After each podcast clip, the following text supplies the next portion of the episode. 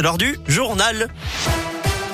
Ça roule comment, Greg, à Lyon euh, Pas très bien l'entrée du tunnel sous Fourvière actuellement avec la voie rapide qui est neutralisée en direction euh, de Marseille à cause d'un accident. Du coup, ça crée euh, des ralentissements sur 2 à 3 km. Du monde également sur la 46 Sud en direction de Paris entre Corba et le nœud de Manicieux. À la une troisième dose de rappel pour tous, six mois après la dernière injection, le renforcement des contrôles du pass sanitaire ou encore de nouvelles règles sur le port du masque en intérieur. Le gouvernement va devoir trancher aujourd'hui sur les mesures à adopter pour lutter contre la cinquième vague de Covid avec un nouveau conseil de défense sanitaire. En ce moment, 30 000 nouveaux cas recensés ces dernières 24 heures en France. 6 000 classes sont également fermées désormais.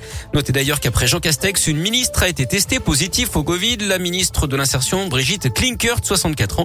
Elle ne présente pas de symptômes, mais elle s'est mise à l'isolement. Lors du jugement pour Karim Benzema, le tribunal correctionnel de Versailles doit dire ce matin si l'ancien lyonnais est coupable ou non de complicité de tentative de chantage dans l'affaire de la sextape de Mathieu Valbuena. Le ministère public avait requis 10 mois de prison avec sursis et 75 000 euros d'amende contre lui.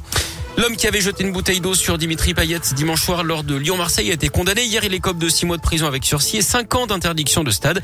Le mis en cause est un trentenaire qui vit à Vaux-en-Velin. Il s'est excusé à plusieurs reprises en expliquant qu'il n'avait pas voulu toucher le footballeur.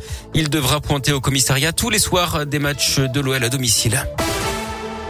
Dans l'actu également près de chez nous, elle démarchait des fleuristes du département de l'Ain pour leur vendre des calendriers ou des cartes de visite.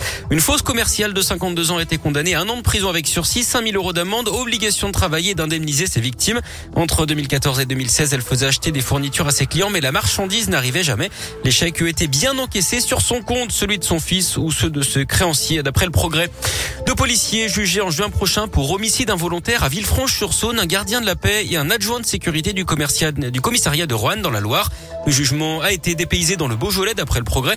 Ça fait suite au décès d'un homme d'une trentaine d'années en garde à vue en juillet 2019. La victime interpellée pour ivresse sur la voie publique s'est épandue avec son pantalon.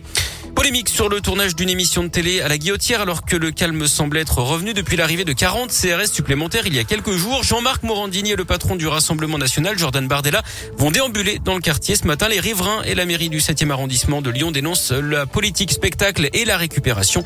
Je rappelle qu'une précédente émission similaire de l'animateur tournée à Drancy avait été marquée par des soupçons de témoignages truqués et que Jean-Marc Morandini a par ailleurs été renvoyé hier devant le tribunal pour corruption de mineurs.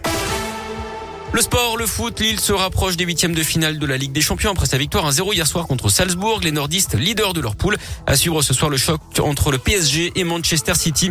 Et puis c'est le film Armageddon, mais en vrai, la NASA a lancé cette nuit depuis la Californie sa première mission de défense pour tenter de dévier la trajectoire d'un astéroïde. La mission de l'agence spatiale américaine baptisée DART, fléchette en anglais, a décollé à bord d'une fusée Falcon 9 de SpaceX.